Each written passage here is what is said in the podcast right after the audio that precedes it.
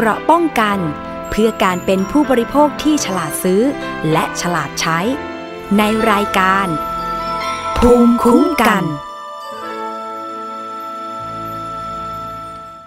สวัสดีค่ะ คุณผู้ฟังคะขอต้อนรับเข้าสู่รายการภูมิคุ้มกันรายการเพื่อผู้บริโภคค่ะ วันนี้อยู่กับดิฉันชนาทิพไพรพงศ์นะคะ ทางไทย PBS Podcast ไม่ว่าจะฟังทางเว็บไซต์หรือว่าแอปพลิเคชันไทย PBS Podcast ได้ทุกที่ทุกเวลาเลยค่ะ แล้วนอกจากนั้นก็ยังมีสถานีวิทยุชุมชนนะคะ ที่เชื่อมโยงสัญญาณอยู่ในขณะนี้ ต้องขอบพระคุณมากๆเลยทีเดียวนะคะ ร่วมเป็นเครือข่ายในการกระจายข้อมูลข่าวสารเพื่อผู้บริโภคค่ะ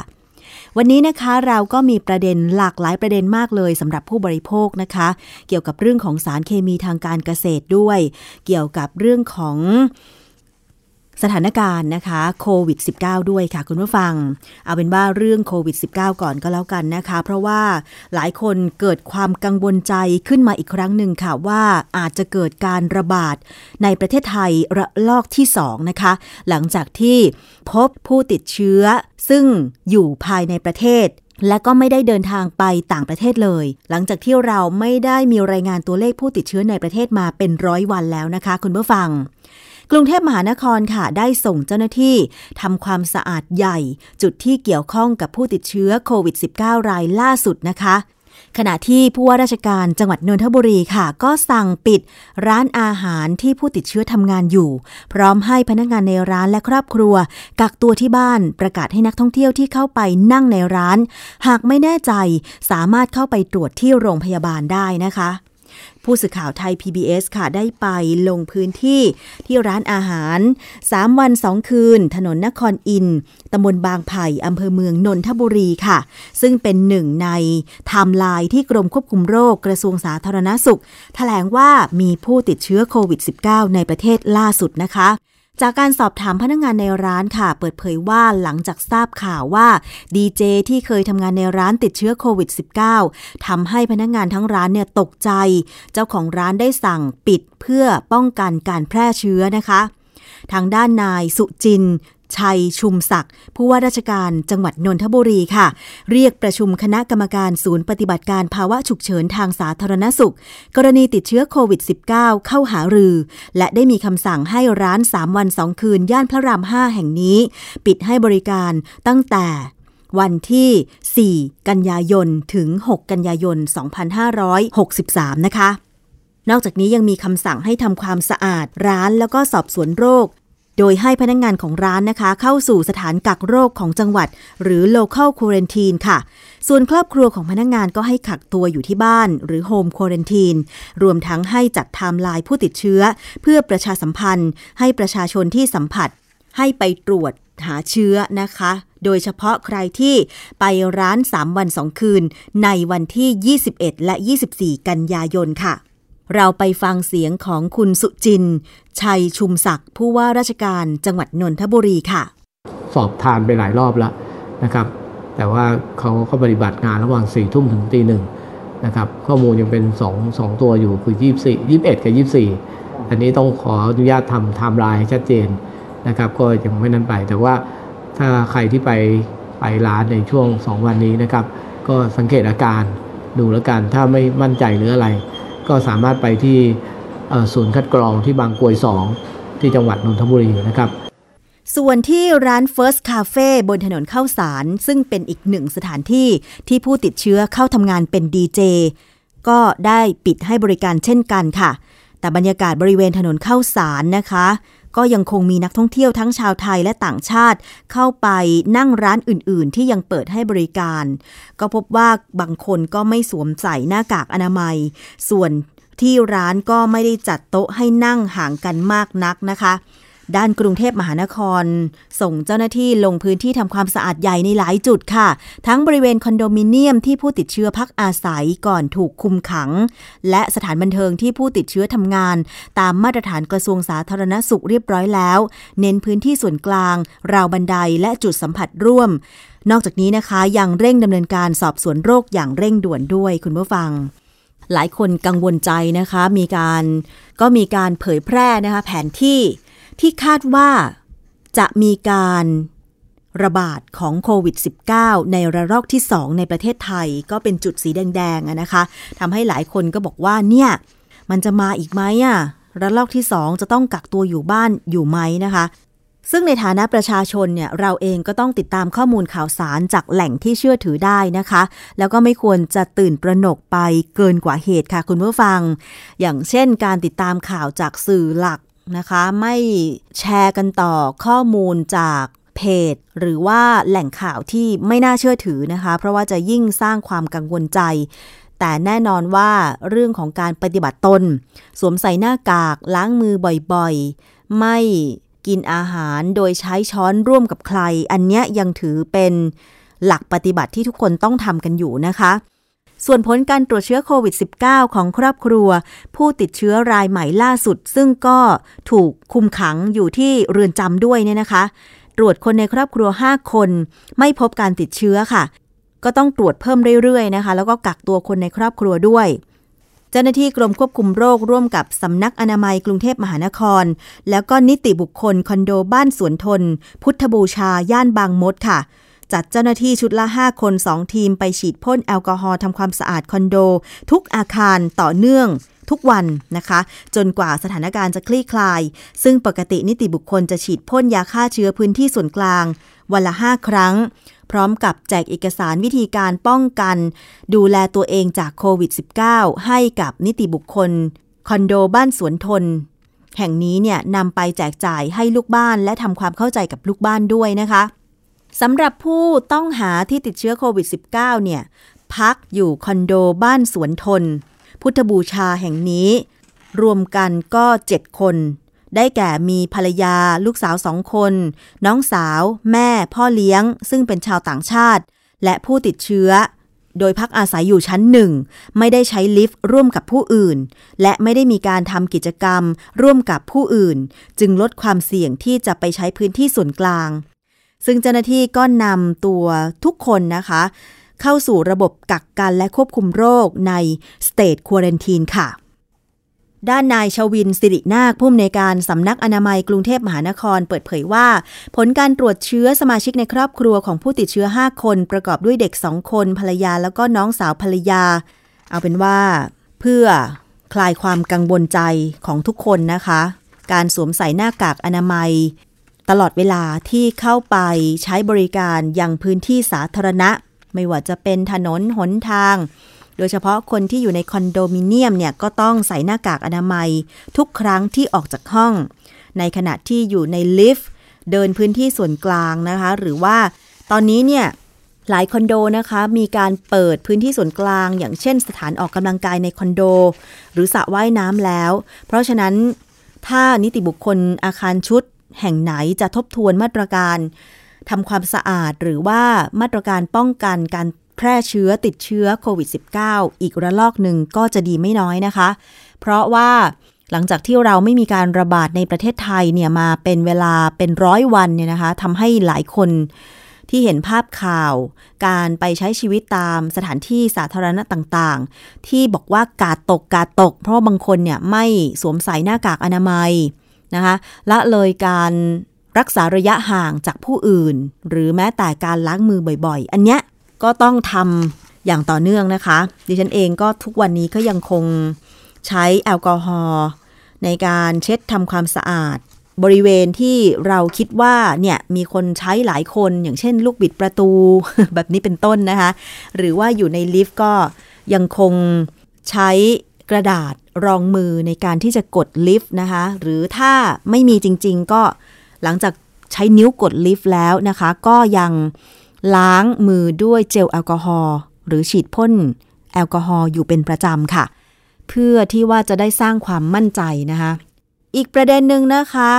ที่เป็นผลพวงมาจากการระบาดของโควิด -19 นั่นก็คือ การให้บริการบนสายการบิน ซึ่งตอนนี้เนี่ย เปิดให้บริการภายในประเทศแล้วนะคะ ส่วนเที่ยวบินไปต่างประเทศก็อาจจะมีตามความจำเป็นนะคะ ตอนนี้ค่ะก็มีการสั่งระงับการเดินทางข้ามประเทศกันอยู่ใช่ไหมคะ แต่ทีนี้การให้บริการสายการบินภายในประเทศค่ะ ทางสำนักงงานการบินพลเรือนแห่งประเทศไทยออกประกาศ อนุญาตให้สายการบินสามารถให้บริการอาหารและเครื่องดื่ม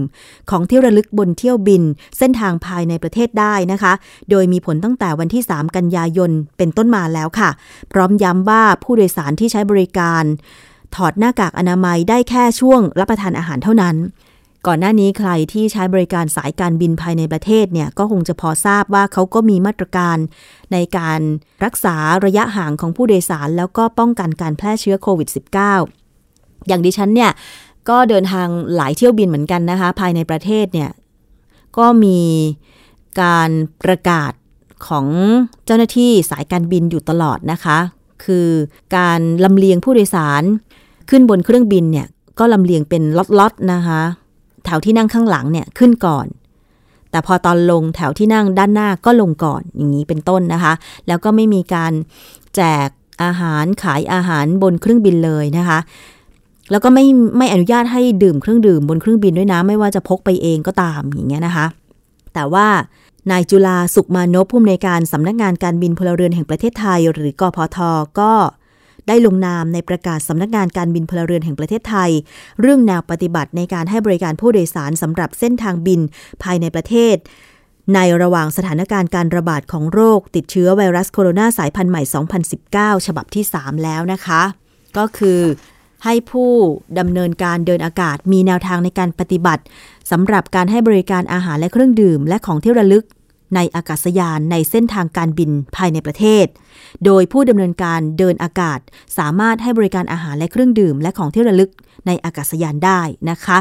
ทั้งนี้ในกรณีที่มีการออกระเบียบ หลักเกณฑ์แนวปฏิบัติ หรือมาตรการ ซึ่งหน่วยงานของรัฐที่รับผิดชอบได้กำหนดขึ้น เพื่อป้องกันการแพร่ระบาดของโควิด -19 ให้ผู้ดำเนินการเดินอากาศปฏิบัติตามอย่างเคร่งครัด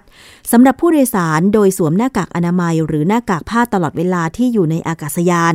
ยกเว้นในขณะที่รับประทานอาหารหรือเครื่องดื่มนะคะ มีผลตั้งแต่ 3 กันยายนเป็นต้นมาแล้ว ก็เพื่อบรรเทานะคะ บางทีขึ้นไปบนเครื่องเนี่ยเดินทางเป็นชั่วโมง ชั่วโมงกว่าเนี่ยก็อาจจะกระหายน้ำอนุโลมให้รับประทานอาหารเครื่องดื่มบนเครื่องได้ แต่ว่าพอรับประทานเสร็จก็ต้องสวมใส่หน้ากากเหมือนเดิมนะคะก็ปฏิบัติตามโดยเคร่งครัดก็แล้วกันค่ะ ไปที่อีกเรื่องหนึ่งค่ะ ก็คือเรื่องของสารเคมีทางการเกษตรนะคะ หลังจากที่ประเทศไทยของเรามีการประกาศแบนหรือห้ามใช้ สารเคมีทางการเกษตรบางชนิดแล้วนะคะ แต่ปรากฏว่าก็ยังคงมีความพยายามในการที่จะขอให้ยกเลิกการแบนจากหลายส่วนนะคะ ซึ่งตรงนี้ค่ะทางด้านมูลนิธิเพื่อผู้บริโภคนะคะ ก็มีการออกมาให้ข้อมูล โดยเฉพาะข้อมูลผลกระทบสารเคมีทางการเกษตรค่ะ เรียกว่าท้าชนกันเลยทีเดียวนะคะ ว่าเพราะอะไรประเทศไทยควรจะมีการแบนสารเคมีทางการเกษตร อย่างเช่นพาราควอตไกลโฟเซตแล้วก็คลอร์ไพริฟอสนะคะ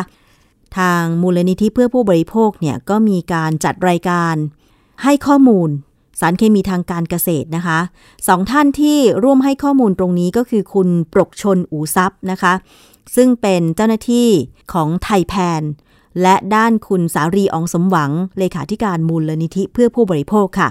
เราจะไปฟังทั้งสองท่านนะคะ เริ่มจากคุณปรกชนอูซับกันก่อนว่าทำไมนะคะเราจึงต้องย้ำแล้วย้ำอีกว่าไทยเองเนี่ยควรจะปลอดสารเคมีทางการเกษตร คลอไพโรฟอส ไกลโฟเซต หรือพาราควดเนี่ยนะคะ มันอันตรายอย่างไร ต้องไปฟังอีกครั้งหนึ่งค่ะ ตอนนี้ประเด็นมันแตกลายไปเยอะนะแล้วก็ฝั่งนู้นเนี่ยก็พยายามเอาข้ออ้างต่างๆนานามามายกเลิกนะคะเรื่องของการแบนแต่ถามว่าทำไมประเทศไทยต้องแบนพาราคอดนะคะเหตุผลที่กว่า 60 ประเทศเนี่ยที่เขาใช้ในการแบนพาราคอดเนี่ยอันดับหนึ่งเนี่ยก็คือมันเป็นสารที่มีพิษ เฉียบพลันสูงต่อมนุษย์นะคะ เหมือนในประเทศไทยเนี่ยก็มีรายงานว่าคนที่เกษตรกรบ้างผู้รับจ้างฉีดพ่นที่ไปไปพ่นพาราคอดเพื่อฆ่าหญ้าเนี่ยแล้วถังเกิดรั่วนะคะ มีอุบัติเหตุเกิดขึ้นแล้วหกรถหลังเนี่ยเสียชีวิตครับนะคะ ล่าสุดที่ผ่านมาเนี่ยก็เพิ่งเมื่อเดือนพฤษภาคมที่ผ่านมาก็มีเสียชีวิตไปอีกหนึ่งรายครับนะคะเพราะฉะนั้นเนี่ยตอนนี้เนี่ยในบรรดาสารเคมีเกษตรทั้งหมดเนี่ยเราขอเป็นสารตัวเดียวที่สัมผัสทางผิวหนังแล้วทำให้ตายได้ ใช่แล้วก็ทำให้เสียชีวิตได้โอ้แล้วก็เป็นพาราควอดที่เจือจางแล้วด้วยนะการมีความเสี่ยงค่ะใช้สารเคมีเพราะบางครั้งเนี่ยก็ผสมแล้วก็อาจจะผสมในขวดอื่นบางครับบางบางเคสก็มีนะคะมีกรณีแบบเด็กมามากิน เพราะว่าไม่รู้อะไรเงี้ยค่ะไปผสมใส่ขวดน้ำอัดลมขวดอะไรเงี้ยเป็นต้นนะคะครับเอ่ออันถัดมานะคะเป็นสารที่ก่อให้เกิดโรคพาร์กินสันครับนะคะ อันนี้เป็นเหตุผลเดียวกันกับที่ประเทศต้นทาง ยกเลิกการใช้นะคะก็คือ ไอ้เจ้าพาราควอตเนี่ยผลิตครั้งแรกเนี่ยที่ประเทศอังกฤษครับแล้วต่อมาถูกซื้อโดยบริษัทในประเทศสวิตเซอร์แลนด์สองประเทศเนี้ยแบนไปแล้ว สวิตเซอร์แลนด์เนี่ยแบนไปตั้งเกือบเกือบเกือบจะ 30 ปีแล้วโอ้ครับนะครับประมาณสักยี่สิบกว่าปีแล้ว ต่อมาเนี่ยพอมันหมดสิทธิบัตรนะหมดสิทธิบัตรจีนตอนนี้เป็นผู้ผลิตรายใหญ่เนี่ยจีนก็แบนอืมเหลือแค่ผลิตเพื่อส่งออกเท่านั้นครับนะคะเพราะฉะนั้นเนี่ยไม่ว่าจะเป็นประเทศคิดค้นเจ้าของสิทธิบัตรผู้ผลิตเนี่ยไม่มีใครใช้เลย กรณีนี้เนี่ยทำให้เอ่อผู้ตรวจการ ขององค์การสหประชาชาติเนี่ยนะคะครับถึงขั้นประนามประเทศอังกฤษเลยว่า เป็นประเทศที่เหมือนหลับตาข้างเดียวน่ะคือคุ้มครองประชาชนภายในประเทศแต่กลับส่งสารที่มีพิษร้ายแรงเนี่ยออกไปขายให้กับประเทศโลกที่สามประเทศที่มีกฎหมายอ่อนแอกว่านะคะอันนี้โดนประณามไปเมื่อประมาณ 2 ปีที่แล้วนะคะครับแล้วก็ทั้งสหภาพยุโรปเนี่ยยกเลิกการใช้เพราะว่าบริษัทไม่ยื่นข้อมูลเกี่ยวกับการก่อโรคพาร์กินสันเออนะคะอันนี้ก็เป็นประเด็นที่ชัดเจนแล้วว่าศาลยุโรป ยุติการให้ทะเบียนพาราควอตด้วยสาเหตุนี้นะคะอืมครับแล้วก็อันถัดมาเนี่ยเอ่อก็มีปัญหาเรื่องของการไปตกค้างในสิ่งแวดล้อมครับนะคะ แล้วก็อย่างในประเทศไทยเองเนี่ยนะก็เราก็มีปัญหาครบทั้ง 3 แบบนะคะ ก็คือมันมันชัดเจนว่ามันเกิดการไปตกนอกจากใช้คนเสียชีวิตครับก็เกิดการตกค้างนะคะ ทั้งในในแม่แล้วก็ทารกในครรภ์นะคะอืมเจอในขี้เถ้าทารก เจอการตกค้างในอาหารนะคะ แล้วก็ในพวกสิ่งแวดล้อมด้วย คือทุกวันนี้เนี่ยฝ่ายที่อยากจะใช้เนี่ยก็พูดแต่ว่าไม่มีสารเคมีตัวไหนเนี่ยมีประสิทธิภาพ หรือว่าราคาถูกเท่าพาราคอดซึ่งจริง ๆ แล้วเนี่ยเอ่อในในจุดยืนของเครือข่ายเนี่ยเราไม่เห็นด้วยกับการที่จะต้องเอาสารเคมีตัวที่สองมาแทนอ่าสารเคมีตัวที่หนึ่งครับนะคะเราเห็นว่าทางเลือกทางออกในการจัดการวัชพืชมีมากมาย แล้วก็ประเทศไทยเนี่ยกระทรวงเกษตรเองอะ ก็มีงานวิจัยเยอะแยะมาก แต่ว่าถ้ากระทรวงเกษตรเนี่ยไม่สามารถหาวิธีได้นะครับเราแนะนำว่าให้ไปดูประเทศเพื่อนบ้านที่เขาแบนไปก่อนหน้าเรา ไม่ว่าจะเป็นประเทศเพื่อนบ้านมาเลเซีย เวียดนาม ลาวนะคะ ลองไปดูก็ได้ลองไปศึกษาครับ เผื่อว่าจะชัดเจนว่าเขาทำยังไง แล้วก็เสริมอีกนิดนึงกรณีอย่างเรื่องสวนนะในกรณีสวนเนี่ยอาจจะไม่จำเป็นต้องใช้เครื่องจักรกลก็ได้ครับหลายพื้นที่เนี่ยใช้วิธีการปลูกพืชคลุมดินนะอืมเช่นไม่ว่าจะเป็นพวกพืชคลุมดินตระกูลถั่ว หรือว่าถั่วสวยๆเช่นถั่วบราซิลดอกเหลืองๆเนี่ยนะคะครับต้นทุนเนี่ยอยู่ที่ประมาณ 18 บาทต่อไร่ต่อปีครับคือมันถูกมากๆมันถูกกว่าสารเคมีอีกไม่รู้กี่เท่านะคะแล้วก็สิ่งที่ได้ก็คือมันไปรักษาเรื่องระบบนิเวศในดินนะฮะแล้วก็ให้ปุ๋ยด้วยนาน่าจะยั่งยืนมากกว่า เสริมที่พี่ปูว่าอีกนิดนึงก็คือนอกจากเป็นเจตจำนงของพรรคแล้วเนี่ยก็เป็นเจตจำนงของสภาผู้แทนราษฎรด้วยครับเพราะว่าเมื่อช่วงเดือนพฤศจิกายนที่ผ่านมาเนี่ยหลังจากที่กรรมาธิการวิสามันเนี่ยได้เสนอรายงานนะคะ แล้วก็มีข้อเสนอว่าให้มีการแบนสามสารเนี่ยอย่างเร่งด่วน แล้วก็ประกาศเอ่อวาระเกษตรอินทรีย์เป็นวาระของชาตินะครัคะบโดยให้ประเทศไทยเนี่ยมีพื้นที่เกษตรอินทรีย์ร้อยเปอร์เซ็นต์ใน10ปีข้างหน้าอืมเพราะฉะนั้นเนี่ยเป็นธงของประเทศนะแล้วก็เป็นธงที่เห็นร่วม เพราะครัว่าบวันนั้นเนี่ยมติของสภาผู้แทนราษฎรออกมาเป็นเอกฉันท์423 ต่อศูนย์เสียงอ๋อนี่ไม่ใช่เรื่องธรรมดานะคะ เพราะฉะนั้นเนี่ยการที่อยู่ๆเนี่ยคุณเฉลิมชัยจะมากลับเนี่ยเป็นเป็นเรื่องที่รับรองว่าประชาชนเนี่ยไม่ยอมแน่ๆค่ะและนั่นก็คือคุณปรกชนอู่ทรัพย์นะคะ เจ้าหน้าที่ของไทยแพน และอีกท่านหนึ่งค่ะ คุณสารีอองสมหวังนะคะ ก็ยังคงย้ำจุดยืน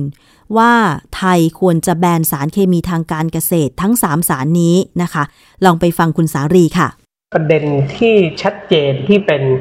ข้อเสนอของเครือข่ายผู้บริโภคเหมือนกัน ก็คือว่าเวลาคุณผลิตแล้วคุณไม่ใช้เนี่ย มันไม่มีความชอบธรรมที่จะไปขายอย่างเดียวอืมซึ่งอันเนี้ยมันเหมือนกับ องค์กรผู้บริโภคทั่วโลกที่รณรงค์ว่า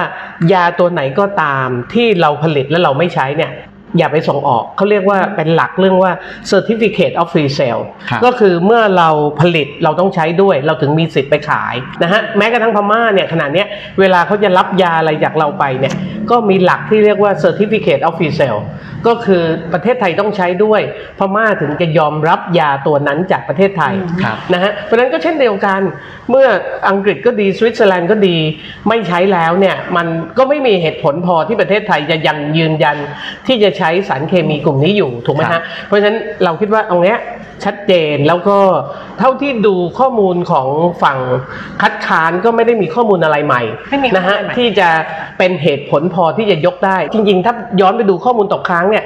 จุฬาลงกรณ์มหาลัยทำไว้ชัดเจนว่าครับในน้ำปูเนี่ยมีมากกว่าที่เขาอนุญาตถึง 200 เท่าอืมอาจารย์ที่คณะวิทยาศาสตร์จุฬาลงกรณ์มหาลัย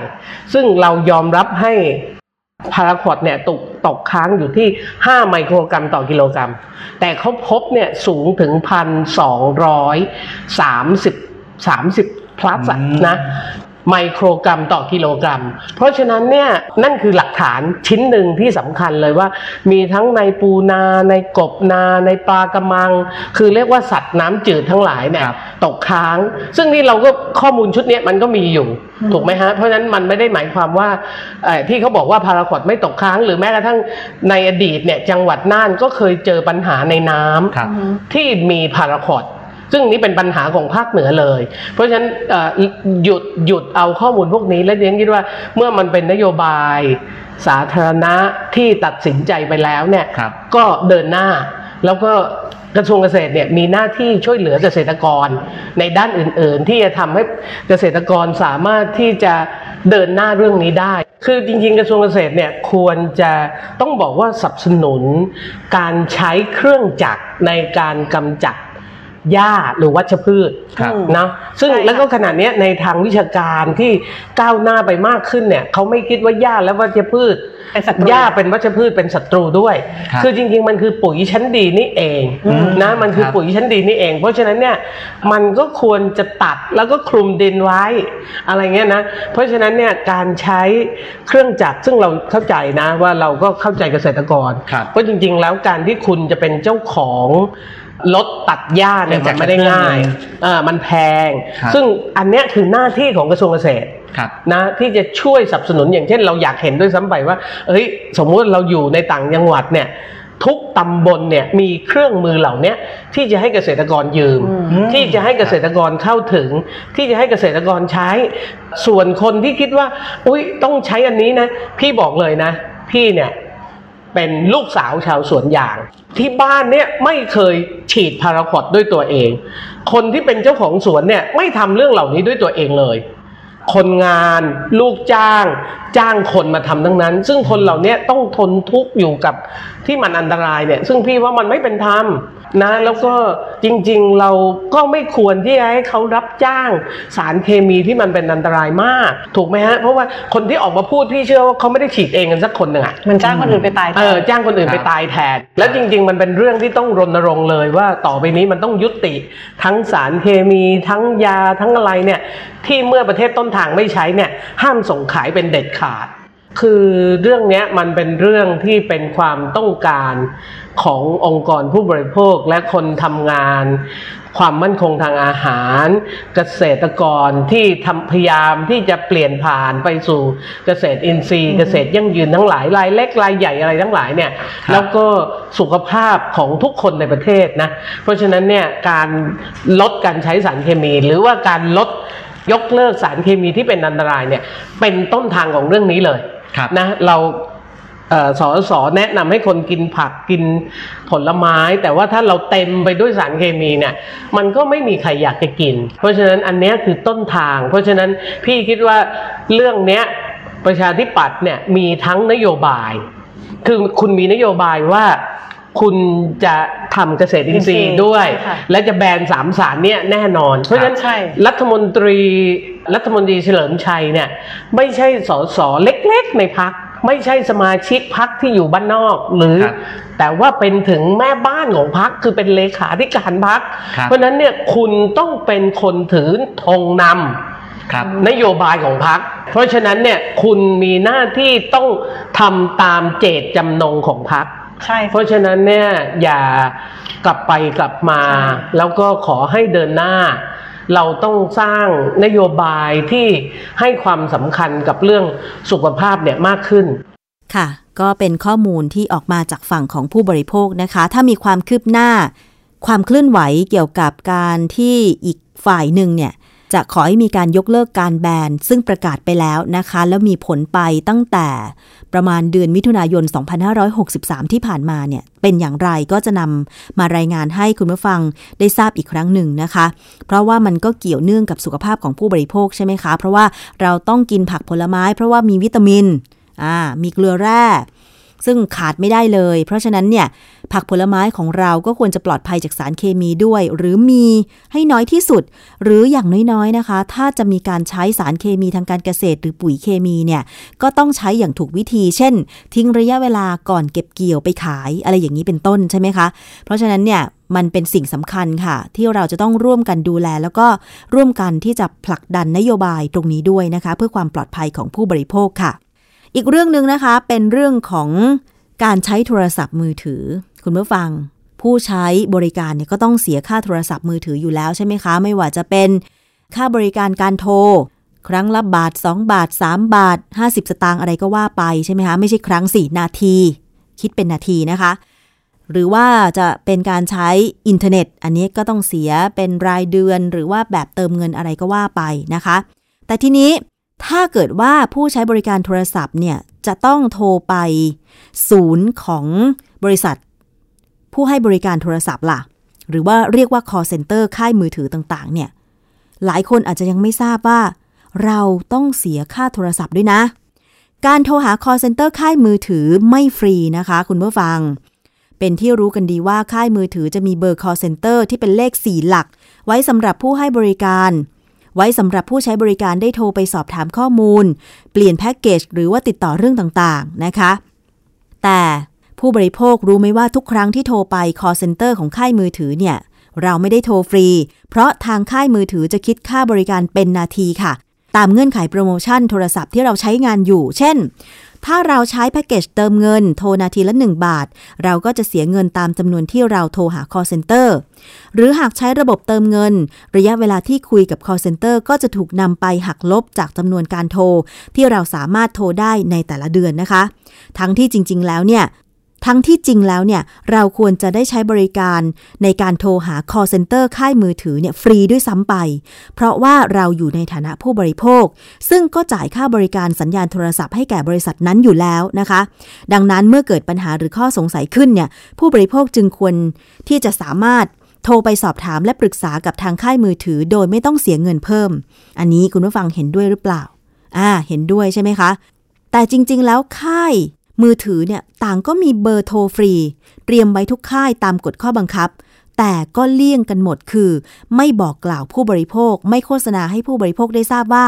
เบอร์โทรศัพท์ที่สามารถโทรเข้าไปฟรีเนี่ยเบอร์อะไรนะคะ คือไม่โปรโมทเลย แถมโทรได้เฉพาะในวันและเวลาราชการเท่านั้นนะคะ สุดท้ายก็หลบไปนะคะในการที่จะให้ผู้ใช้บริการค่ายมือถือเนี่ยโทรไป call center ตัวเลขสีหลัก เพื่อ เก็บตังค์แล้วก็โปรโมทเบอร์ที่เสียตังค์ซะด้วยนะคะ อันนี้เป็นข้อมูลความคิดเห็นของผู้ใช้บริการค่ายมือถือบางคนที่แสดงความคิดเห็นไปยังเพจของมูลนิธิเพื่อผู้บริโภคนะคะ มีหลายคนยังบอกอีกด้วยนะคะว่าโดนมาหลายครั้งแล้วฝากแจ้ง call center แจ้งไปยังบริษัทก็ยังเงียบค่ะ แล้วก็หลายคนก็บอกว่า พวกเราเสียเปรียบกันมานานแล้วจะแก้ยังไงล่ะ ดำเนินการอย่างไงดีนะคะ ไม่ฟรีแถมไม่สามารถคิดโปรโมชั่นที่จ่ายไว้แล้วเจอมาแล้วนะคะ อันนี้ล้วนแล้วแต่เป็นความคิดเห็นของผู้บริโภคและสุดท้ายคือ ฝากไปยังกสทช ค่ะ ว่าจะมีการจัดการแก้ไขอย่างไรด้วย ก็ฝากเสียงของผู้บริโภคไว้ด้วยนะคะว่า ควรที่จะให้ผู้บริโภคโทรไป หมายเลข call center ของผู้ให้บริการโทรศัพท์มือถือเนี่ยแบบฟรี ไม่ควรที่จะคิดค่าบริการด้วยนะคะ คุณผู้ฟัง เอาละค่ะ นี่คือทั้งหมดของรายการภูมิคุ้มกันในช่วงแรกนะคะ เรายังมีอีกช่วงหนึ่งก็คือช่วงคิดก่อนเชื่อ ซึ่งดิฉันคุยกับดรแก้วกังสดานนภัย นักพิษวิทยาในเรื่องราวที่น่ารู้น่าสนใจนำข้อมูลงานวิจัยมาเสนอกัน ว่าอันไหนงานวิจัยออกมาเป็นอย่างไร เพื่อได้ข้อมูลข้อเท็จจริงที่ไม่หลอกลวงนะคะ คุณผู้ฟังวันนี้ค่ะดิฉันคุยกับอาจารย์แก้วในเรื่องของเชื้อโควิด -19 ค่ะคุณผู้ฟัง คือทุกคนเนี่ยเป็นห่วงสุขภาพ ไม่อยากจะติดเชื้อโควิด -19 ใช่ไหมคะ เพราะฉะนั้นจึงระมัดระวังตัวเองเต็มที่ แต่มีบุคคลที่น่าเป็นห่วง เพราะว่ามีสุขภาพร่างกายที่ค่อนข้างที่จะอ่อนแอ นั่นก็คือคุณแม่ตั้งครรภ์ค่ะ เพราะอะไรคุณแม่ตั้งครรภ์จึงน่าเป็นห่วงว่ามีโอกาสเสี่ยงที่จะรับเชื้อโควิด -19 และมีงานวิจัยอะไรไหม ว่าคุณแม่ตั้งครรภ์ที่ติดเชื้อโควิด -19 เนี่ยจะแพร่เชื้อไปสู่ลูกในครรภ์หรือเปล่า ลองไปฟังในช่วงนี้คิดก่อนเชื่อ ทารกติดเชื้อโควิด -19 จากแม่ได้หรือไม่ไปฟังกันค่ะ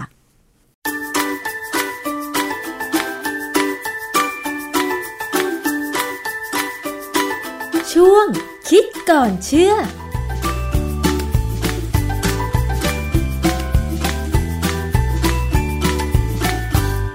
พบกันในช่วงคิดก่อนเชื่อกับดรแก้วกังสดานนภัยนักพิษวิทยากับดิฉันชนาทิพไพรพงศ์นะคะ วันนี้พูดคุยเกี่ยวกับเรื่องของเชื้อโควิด -19 หรือไวรัสโคโรนาสายพันธุ์ใหม่ 2019 กันค่ะคุณผู้ฟัง ซึ่งสถานการณ์การติดเชื้อโควิด -19 ทั่วโลกตอนนี้ก็ถือว่ายังเป็นสถานการณ์ที่น่าเป็นห่วงค่ะผู้หญิงมีคันเนี่ยก็ยิ่งอาจจะน่าเป็นห่วงไปใหญ่นะคะ เพราะว่ามันมีงานวิจัยเกี่ยวกับทารกในคันของคุณแม่ที่กำลังตั้งครรภ์เนี่ยนะคะว่า จะปลอดภัยหรือไม่ถ้าแม่คนนั้นเนี่ยติดเชื้อโควิด -19 นะคะคุณผู้ฟัง ซึ่งเรื่องนี้งานวิจัยจะมีอะไรบ้าง ต้องไปถามอาจารย์แก้วค่ะ ครับมันมีวารสารเล่มหนึ่ง ชื่อ Journal of Obstetrics and Gynecology ปี 2020 เนี่ยเขามีบทความหนึ่งเรื่อง Coronavirus Disease 2019 นะหรือโควิด -19 เนี่ย Pandemic and Pregnancy ก็คือ แปลไอ้นี้ชื่อมันตรงไปตรงมาเลยว่าไอ้การระบาดของโรคไอ้โควิด -19 เนี่ย มันมีผลเกี่ยวกับการท้องของผู้หญิงหรือไม่นะฮะค่ะเขาให้ข้อมูลว่าผู้หญิงที่ตั้งครรภ์แล้วก็ทารกในครรภ์เนี่ย เป็นกลุ่มประชากรที่มีความเสี่ยงสูง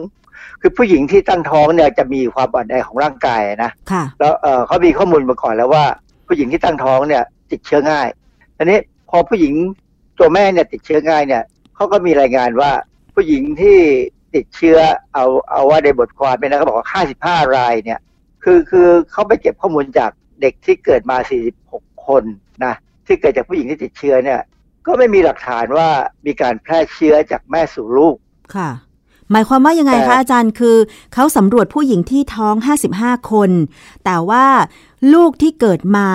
46 คนนั้นติดเชื้อโควิด -19 หรือยังไงคะอาจารย์ ลูกไม่ติด คือเขาตามเขาตามแม่ 55 คนเนี่ยตามได้แค่ 46 คนที่ว่าออกลูกมาแล้วสามารถตามข้อมูลได้เนี่ยนะคือการวิจัยทางระบาดวิทยาเนี่ยบางทีมันก็ตามหาสับหาอาสาสมัครไม่เจอนะแต่พบว่าเด็กออกมาเนี่ยไม่มีใครติดเชื้อ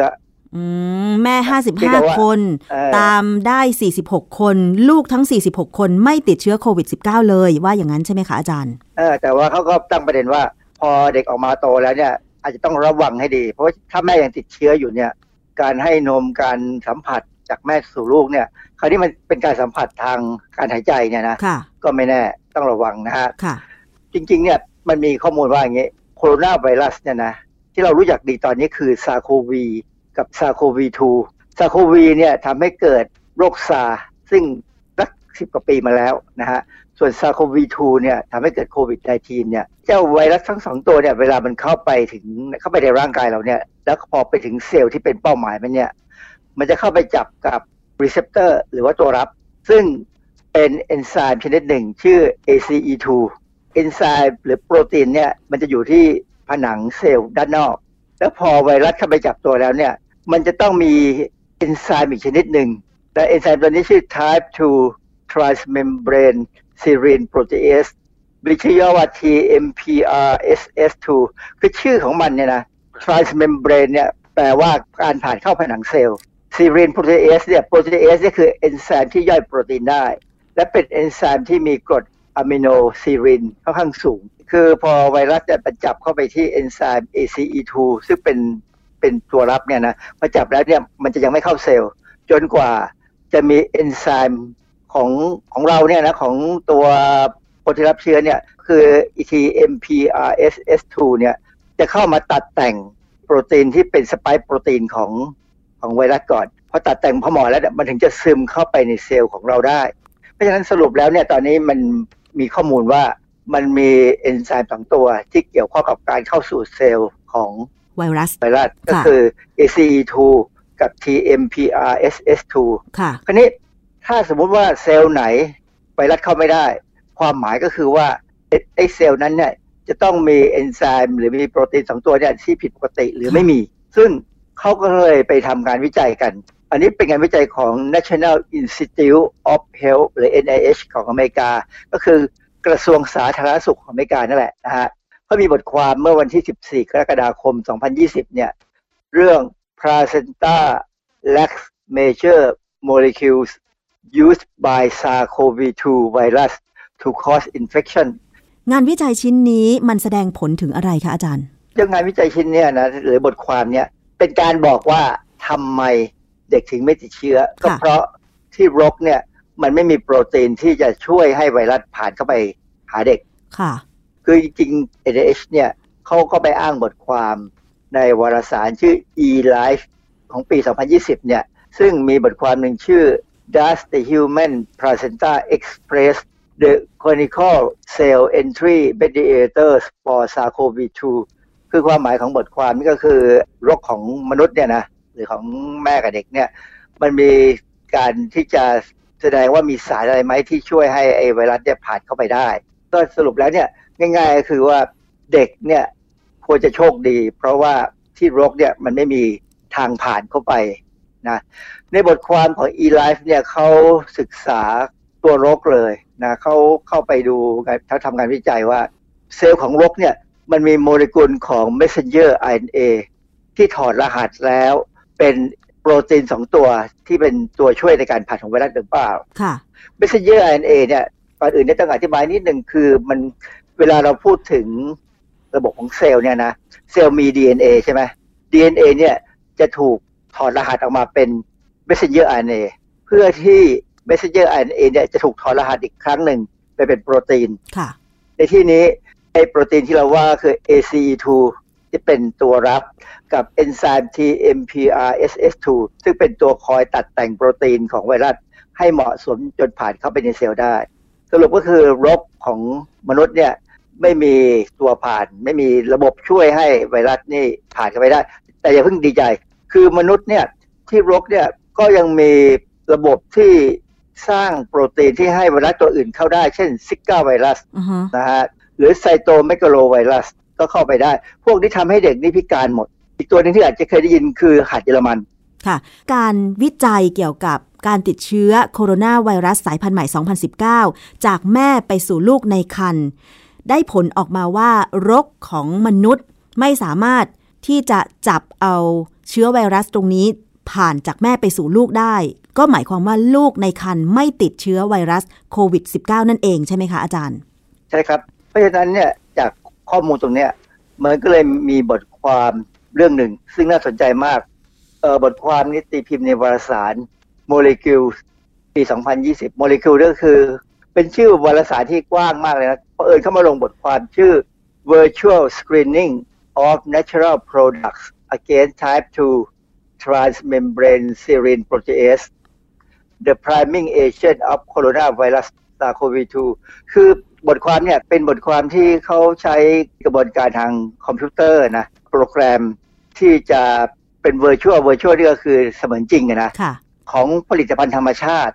ที่สามารถจะไปยับยั้งเอนไซม์ TMPRSS2 ชื่อบทความเนี่ยความหมายมันคือว่า ถ้าเราไปตรวจสอบเนี่ยว่าสารธรรมชาติตัวไหนสามารถมายับยั้งเอนไซม์ตัวนี้ได้เนี่ย สารตัวนั้นเนี่ยจะเป็นยาป้องกันไม่ให้ไวรัสจะทำให้เราติดเชื้อนะมันมันเหมือนกับเป็นยาธรรมชาติ เข้าไปศึกษาโครงสร้างสามมิติของสารธรรมชาติ ทั้งหมดเนี่ยสามหมื่นกว่าชนิด โอ้ ค่ะ มันอยู่ในเดต้าเบสของ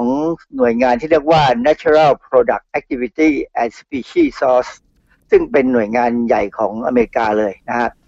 จากสามหมื่นกว่าชนิดเนี่ยเขาก็พบว่ามีสารธรรมชาติ สารธรรมชาติเนี่ยสิบสองชนิด ค่ะ ที่มันมีโครงสร้างที่สามารถเข้าไปยับยั้งเอนไซม์ TMPRSS2 ได้ ค่ะ แต่การยับยั้งได้เนี่ยหมายความว่ามันเป็นการดูทางคอมพิวเตอร์นะยังไม่ได้ทำการทดลองจริง ๆ แต่ว่าคือตัวโครงสร้างเนี่ยมันสามารถเข้าไปยับยั้งส่วนที่เป็นส่วนทำงานของเอนไซม์คือในทางวิชาชีวเคมีเนี่ยถ้ามีสารอะไรก็ตามที่ไปรบกวนบริเวณทำงานของเอนไซม์ได้เนี่ยเอนไซม์มันจะหมดสภาพค่ะเพราะฉะนั้นถ้าสมมติว่าเราเอาสารธรรมชาติไอ้สิบสองตัวเนี่ยมาศึกษาเนี่ยก็คงจะดูว่า มันสามารถทำให้สัตว์ทดลองเข้าใจว่าเป็นสัตว์ทดลอง หรือว่าเป็น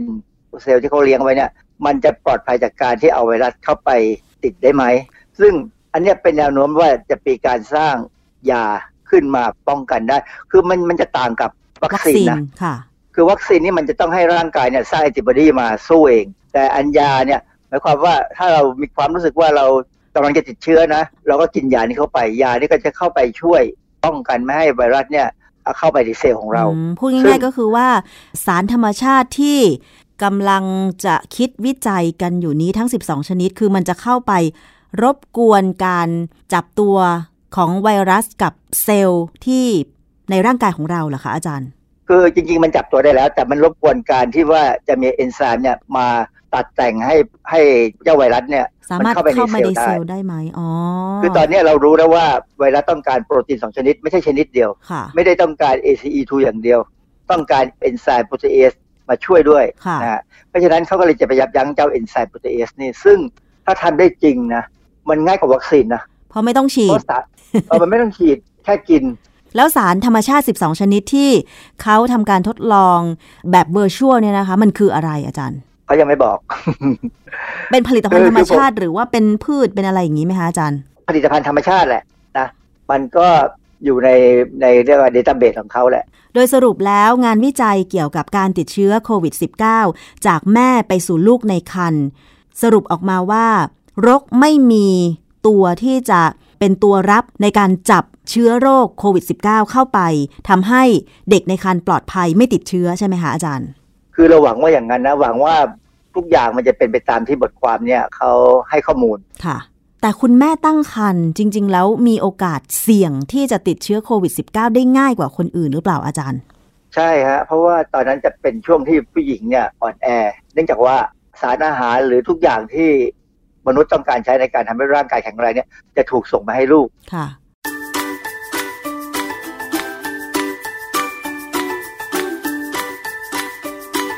ช่วง คิดก่อนเชื่อ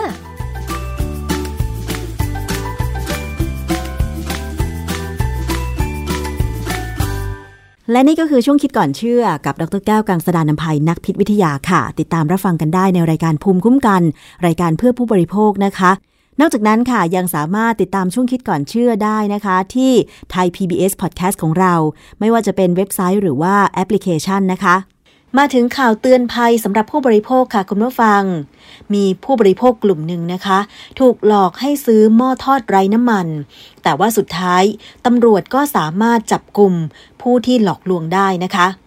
ตำรวจกองกำกับการสืบสวน 4 บชน ค่ะ จับกลุ่มสองสามีภรรยาคาโรงแรม หลังหลอกขายหม้อทอดไร้น้ำมันผ่าน Facebook นะคะจากการสืบสวนเนี่ยพบว่ามีประวัติร่วมกันช่อโกงหลายคดีค่ะ ความคืบหน้ากรณีผู้เสียหายนะคะ เข้าแจ้งความหลังสั่งซื้อหม้อทอดไร้น้ำมันแล้วไม่ได้รับสินค้า เบื้องต้นนะคะ มีผู้เสียหายกว่า 700 คนทีเดียว ล่าสุดค่ะพลตำรวจตรีสันติชัยนิรามัย ผู้บังคับการสืบสวนสอบสวนตำรวจนครบาลนนะคะ ได้สั่งการให้พันตำรวจเอกธีรศักดิ์จันทราพิพัฒน์ผู้กำกับการสืบสวนสอบสวน 4 ส่งตำรวจชุดจับกลุ่มเข้าจับกลุ่มนายพลนาทีพักดีพงพาณิชย์อายุ 38 ปีค่ะ และนางสาวธนิวันทันวิวัฒนากูล วัย 28 ปีสองสามีภรรยา ผู้ต้องหาตามหมายจับสารจังหวัดนครสวรรค์ ลงวันที่ 27 สิงหาคม 2563 ในความผิดฐานร่วมกันฉ้อโกงประชาชน และร่วมกันโดยทุจริต หรือโดยหลอกลวงนำเข้าสู่ระบบคอมพิวเตอร์ ตามพรบคอมพิวเตอร์นะคะ โดยสามารถจับกลุ่มได้ในขณะที่ทั้งสองกำลังเข้าพักที่โรงแรมแห่งหนึ่ง ย่านจังหวัดนนทบุรีค่ะ เบื้องต้นตำรวจก็ได้ยึดทรัพย์สินบางส่วน ซึ่งเชื่อว่าได้มาจากการกระทำความผิดได้จำนวนหนึ่งนะคะจึงควบคุมตัวส่งพนักงานสอบสวน สพหนองปลิง จังหวัดนครสวรรค์ เพื่อดำเนินคดีตามกฎหมายค่ะ คุณผู้ฟังทราบไหมคะ พฤติการของสองสามีภรรยาเนี่ยนะคะ ก็คือร่วมกันเปิดเพจ Facebook ขายสินค้าที่มีชื่อว่า บริษัทนำเข้า 110 จำกัดนะคะ โดยมีนายพลนาทีเป็นแอดมินเพจ แล้วก็ได้ประกาศจำหน่ายสินค้าในเพจดังกล่าวหลายประเภท อย่างเช่นเฟอร์นิเจอร์ นม UHT น้ำมันพืช หม้อทอดไร้น้ำมัน โดยนางสาวธนิวันภรรยาได้ติดต่อว่าจ้างให้ผู้ต้องหาอายุ 18 ปี ผู้ต้องหาในคดีเดียวกัน ซึ่งถูกจับกลุ่มไปก่อนหน้านี้ เปิดบัญชีธนาคารกสิกรไทยเลขที่ 073-267-5094 ชื่อนายสายชนเกตหอม จากนั้นค่ะ ผู้ต้องหาทั้งสองคนได้นำบัญชีดังกล่าวมาโพสต์ประกาศในเพจ เพื่อใช้เป็นบัญชีรับการโอนเงินจากลูกค้าที่สนใจสั่งซื้อสินค้า และถูกหลอกลวง โดยสินค้าที่สร้างความเสียหายมากที่สุดในขณะนี้ก็คือหม้อทอดไร้น้ำมันค่ะคุณผู้ฟังซึ่งจากการตรวจสอบนะคะมีผู้หลงเชื่อซื้อจำนวนมากกว่า 3,000 คน มูลค่าความเสียหายรวม 7 ล้านบาทค่ะ จากการสอบสวน การให้ปากคำเบื้องต้นนะคะ ผู้ต้องหาทั้งสองคนยังให้การปฏิเสธ โดยยอมรับว่าเป็นผู้ก่อตั้งและก็เป็นแอดมินเพจจริง แต่มีเจตนาที่จะจำหน่ายสินค้าจริง ๆ โดยอาศัยเงินจากผู้เสียหายที่สนใจสินค้าและโอนมานำไปสั่งซื้อสินค้าผ่าน dealer นำเข้าจากต่างประเทศแต่ต่อมาไม่มีสินค้าส่งตามกำหนดนัดหมาย ประกอบกับเริ่มมีผู้เสียหายทวงถามเข้ามาจำนวนมาก ก็ไม่รู้จะทำอย่างไรดีนะคะ จึงหลบหนีไปตั้งหลัก ส่วนเงินที่ได้มาบางส่วนนำไปเล่นการพนันออนไลน์ และใช้จ่ายในชีวิตประจำวันค่ะ ซึ่งตำรวจมองว่ายังพบพิรุธอีกหลายประการในคำให้การเบื้องต้น และยังไม่ปักใจเชื่อนะคะ นอกจากนี้จากการตรวจสอบประวัติผู้ต้องหาทั้งสองคน พบว่าเคยก่อเหตุในลักษณะความผิดคล้ายกันนี้มาแล้วหลายพื้นที่นะคะ อย่างไรก็ตามตำรวจฝากเตือนประชาชนในการสั่งซื้อสินค้าออนไลน์ค่ะ ว่าจะต้องตรวจสอบผู้ขายให้ดี เพื่อป้องกันการหลอกลวงนะคะฝากเตือนผู้บริโภคด้วยค่ะ หรือว่าถ้าใครเคยสั่งซื้อสินค้า แล้วก็โอนเงินไปแล้วแต่ไม่ได้รับสินค้านะคะ จากเพจ Facebook ที่มีชื่อว่า บริษัทนำเข้า 110 จำกัด แล้วโอนเงินไปแต่ไม่ได้รับสินค้า อันนี้ก็ไปแจ้งความเพิ่มเติมกันได้นะคะ คุณผู้ฟัง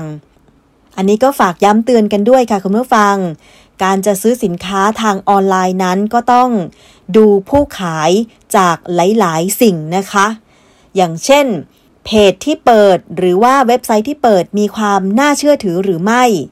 สังเกตง่ายๆค่ะว่าเป็นบริษัทหรือว่าเป็นเว็บไซต์ ขนาดใหญ่ขนาดเล็กนะคะ หรือว่าเป็นผู้ประกอบการมานานแล้ว เมื่อเปิดเข้าไปในเพจก็ต้องมีการเปิดคอมเมนต์หรือความคิดเห็นของลูกค้าคนอื่นๆ ให้ดูด้วยนะคะ เพราะบางเพจนั้นเนี่ยปิดคอมเมนต์ไม่ให้คนซื้อเนี่ยเข้าไปดูว่ามีคนเข้าไปคอมเมนต์หรือไม่อย่างไร แบบนี้เป็นต้นนะคะ เป็นภัยผู้บริโภคอย่างหนึ่งเหมือนกันกับเรื่องของการค้าขายออนไลน์ค่ะ วันนี้รายการภูมิคุ้มกันหมดเวลาลงแล้วค่ะ ขอบคุณสำหรับการติดตามรับฟัง ดิฉันชนะทิพไพรพงศ์ต้องลาไปก่อน สวัสดีค่ะ ติดตามรายการได้ที่ www.thaipbspodcast.com แอปพลิเคชัน Thai PBS Podcast หรือฟังผ่านแอปพลิเคชัน Podcast ของ iOS Google Podcast Android Podbean SoundCloud และ Spotify ติดตามความเคลื่อนไหวของรายการและแสดงความคิดเห็น โดยกดถูกใจที่ facebook.com/thaipbspodcast